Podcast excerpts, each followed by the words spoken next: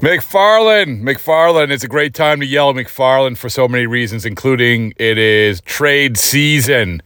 Baseball trade deadline coming up, and the Bradfo Show has good content, quality content for you all the live long day. The Who Says No guys will be back. We'll be breaking down the Red Sox. They are trending to be buyers, trending to be buyers, but when I say trending to be buyers, they're actually sort of trending the other way. We're absolutely buyers a couple days ago. Then they lose a series to Oakland, two and a half back as we sit here in the wild card. Um, still, you would suggest that they want to invest in this team even a little, little bit, even a little bit, and that's what we're here to do this Bradfo show on the go about, which is Chris Martin. Chris Martin, Red Sox relief pitcher, has been really, really good. Um, and if they were out of it, he would probably absolutely be a candidate maybe to be dealt.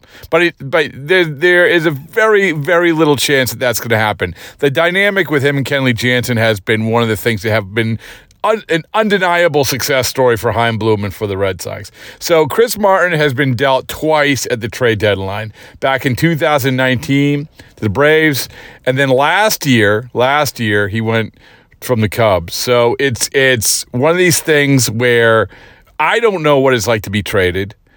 I don't know what it's like to be a player who going through the deadline, but Chris Martin does. And Chris Martin also understands what it's like to be in a clubhouse where you get a trade or you don't get a trade. But most importantly, where you get a trade and what that can mean. It's a very, very important perspective one that we want to give to you. All right, here's Chris Martin. All right, there's a lot that goes into being part of a trade deadline. Yep. There's the rumors, there's the actual trades, there's the moving the family, there's the hellos, there's the goodbyes.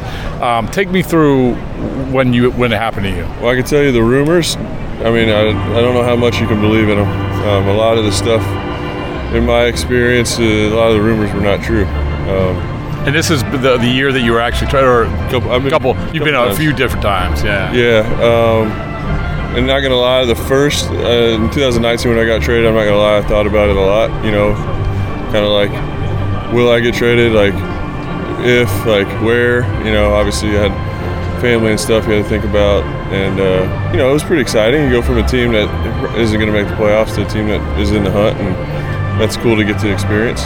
Um, yeah, it's. Is it hard though? Like, so let's start with the, the second, rumors. The second time, yeah, the rumors. You just, you know, obviously I've learned with it with my experience just to kind of stay away from. Yeah, but that's with your experience. How about when you first? Yeah, you you looked at them. You're like, man, I could go here, there, like, and it was all over the place. And then a team that is never talked about is the one who actually gets you. So yeah, it's uh. So if I had any advice for any guys that are in the in the trade market, is just compete and play baseball. All right. Um, yeah. So. So then, so okay, now the the deal actually happens. When do you find out? How do you find out? Just yeah. talk to someone who found out while he was going to a movie, like looking at a Twitter. You know, everyone has a different story. How, how, how did it happen to you? Yeah, I'll go with these. I was with these guys, the Cubs last year. It's the most recent trade I've been in. Uh, I was I woke up and had a bunch of missed calls and, and voicemails, obviously, because those guys are getting up a lot earlier than me, and I called them back and kind of had a good idea of what was about to happen. I think it was the day before the deadline, and uh, just say, hey, we appreciate everything you did for us, uh, but you're going to your next destination, so figure it out. Do you expect it? Were you expecting it, or like? I, yeah, yeah, yeah. I kind of expected it last year. Obviously, you know, obviously there was a little doubt, and I didn't have like the greatest numbers. Um, ERA and all that stuff wasn't great, but obviously there's some numbers that were good. So, yeah. and I knew I had experience in the playoffs and World Series and stuff like that. So, I had a pretty good chance of going to contender. First time was 2019, right? Yeah. So was that different? that all? was a lot different. All right. You know, as the first time going to a contender, being in a playoff race, man, it was stressful. um, you honestly, you go. To be honest, you go and try to do too much. Um, you know, the first week there, I got, I didn't do so well. You know, a lot was on my mind. I just traveled, brought my whole family, you know, to the to the area, and they expect you to come out and be their ringer. Like they just went and got you, and they needed help in that area, and you go out and you stink it up, and it's not a good feeling. But luckily, uh, I can. Ron Washington was a big help for me over in Atlanta. He pulled me aside and said, "Hey, man, you don't have to do any more. Uh, just go out there and be yourself." uh, have fun. And I was like, man, it, the guy's been around this game for a long time, and, and it was cool that he was, you know, he didn't have to pull me aside and Yeah. that. And it was, you know, I kind of took off from there. But thank you for saying that because, again, Yeah. this is the type of perspective that I think that people should know. We're here to educate and inform, Yeah. and, and also like because there's a lot of guys who haven't gone through it. And you go to, did you know many guys on that team when you went there? Over in Atlanta? Yeah. Oh, man, I don't think I knew anybody. Yeah, so perfect Yeah, yeah, example. yeah. So I talked to Eovaldi about this the other day. When he came to the Red Sox in 2018, he didn't know anybody, right? And fortunately for him, he was nails like right out the gate. Yeah. But you want to go in there and say, "Hey, everybody, look at, I don't know any of you, but I am going to be your savior." you want to prove yourself to a new team, to a new organization. Like you want to show them that you, you know, you just made a you made the right choice in choosing me. And you know, obviously for me in 19, it didn't go that way out of the gate, and But what's that like? I learned to, a lot from it. You know, you, you? you get it. Yeah, it's part of the experience, and you know, failure and things like that that you get out of, and you're like, man, I'm such an idiot. Like, why did I think that way? You know, and then you take that knowledge and you move on, and you use it down the- down the road. What's it like to try too hard as a pitcher? Like, like is it, I, it seems like okay, I get it.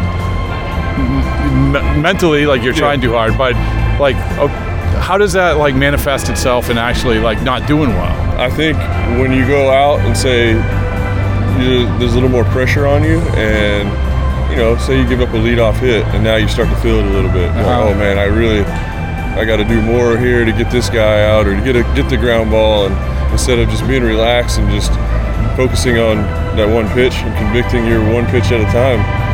And sometimes when you do a little too much, your mind is thinking about things that shouldn't be, and uh, instead of focusing on that one pitch. One of the things that um, Fulmer said was like, like the first person he talks to is the catcher, right? Yeah. I mean, so that's the first person you got to get to because you had been with.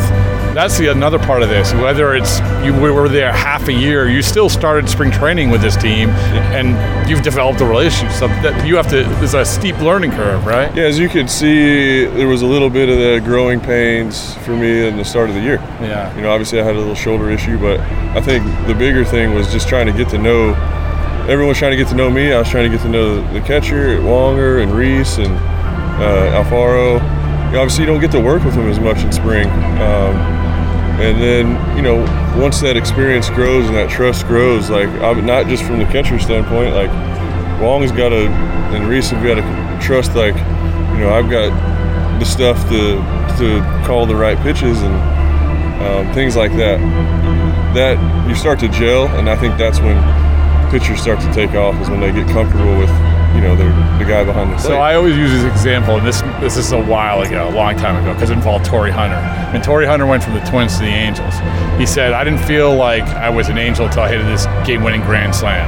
Sometimes there's just that moment. Yeah. But it, for you, was there a moment this I year? I mean, that's Torii Hunter. That's one of the, Right. of the best players. I mean, it's think he was we're human secure. beings. Right. It, it just shows you right there. Like, no matter who you are, you're still a human being, and you have, you know, there's certain things mentally that you have to get past or learn to to manage. Uh, yeah, like you said, he didn't probably didn't feel like he was worthy until he did something to help the team win. did, did you have that moment? I mean, it's a little bit different with relief pitchers, I guess, but did you have that moment? Shoot, in 2019, I'm pretty sure I gave up seven runs in my first two or three games. I gave up a walk-off homer on the road.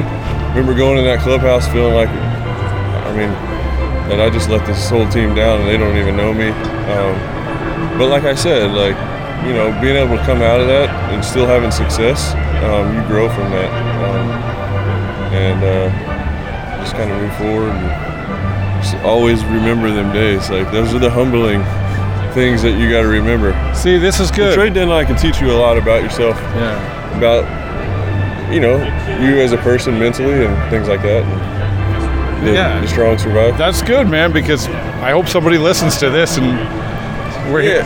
Yeah, the trade deadlines can be stressful if it, you know, it's your first time. Obviously, leading up to it, you, it's on your mind. Like, man, I, where am I gonna go? Like, am I gonna go?